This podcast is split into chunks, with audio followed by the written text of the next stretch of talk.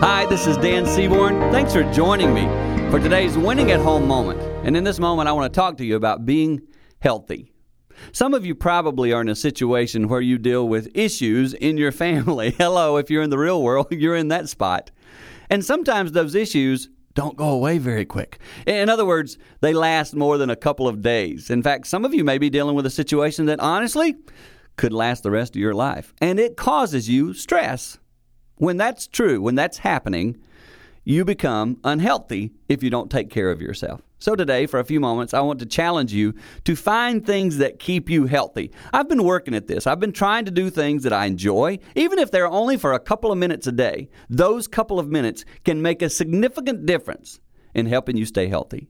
If you will consider doing some little things, it might help you grow with your family, but also grow in yourself and therefore win at home.